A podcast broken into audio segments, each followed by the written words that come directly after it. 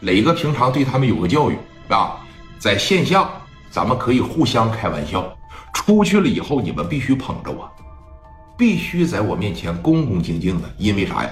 你们得指着我吃饭，因为我是大哥。完事了以后就恭恭敬敬的站到了磊哥的后边啊，这边说你看小兄弟一上来，林哥给十斤。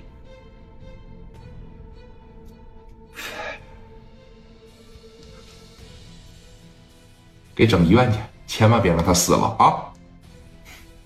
哥说，那你看接下来，接下来呀，打了小的，我还怕老的不出来吗？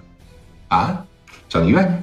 哎，这一说整医院里边去，往医院里边这一整，全身多少刀啊？老铁，不多啊！史殿林可能说没有兑现承诺，一共脑袋上削了十七八刀，但是。基本上就给砍成个植物人了。你不能说往身上砍五十来刀了，那就真给人剁死了。啊，整医院里边给救过来，你等一救过来，这人基本上就这样了。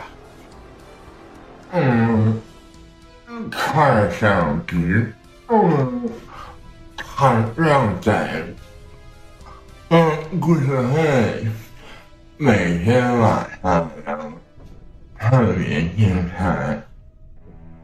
给砍半身不遂了，那往脑袋上砍，哥，那不是说砍你身上啊？真的，就这样了就成了。来接吧，剩下的那一段时间就是啥呀？听信儿了，我必须听信儿。哎，接着来往四方区给我扬言去啊！告诉他，赵长风、胡宝刚，你俩要是想让你这个傻弟弟活着，啊！我给打什么样了，你就抓紧时间出来见我，咱们呢把这个事解决一下子。如果说你不想让你这个兄弟活着，那行，我现在在医院里边给他把这个管子啪的一拔上，小脑一缺氧，大脑一萎缩，当时我就让他死亡，去吧。还是说去了以后扬言，一天两天他听不着，三天四天他听不着。我问问你，你赵长河，你你你你这个赵，你赵长风，包括你这个胡宝刚，还有周兵。你在楼上躲一天躲两天，你闷得慌；躲三天躲四天，你闷得慌。真在上边待个十多天，那并没有隔离呀。那个时候没有疫情，他也麻，他也合计着说：“你看，找个合适的机会，我下楼溜达溜达，我上对面馆子里边，我喝点啤酒，是不是？这也没多大事啊。”哥几个刚从里边一下来，就听着信儿了。那小兄弟赶紧过来了。刚哥，峰哥，赶紧给聂磊打个电话吧。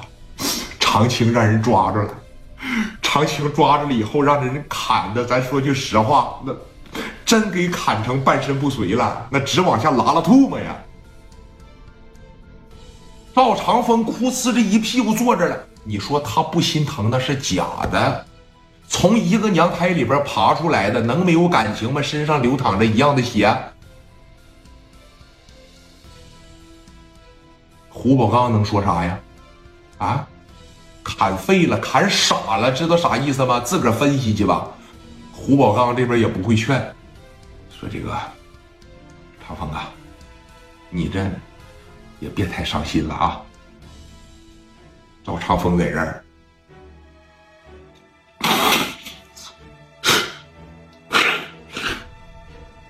我就是不听话呀。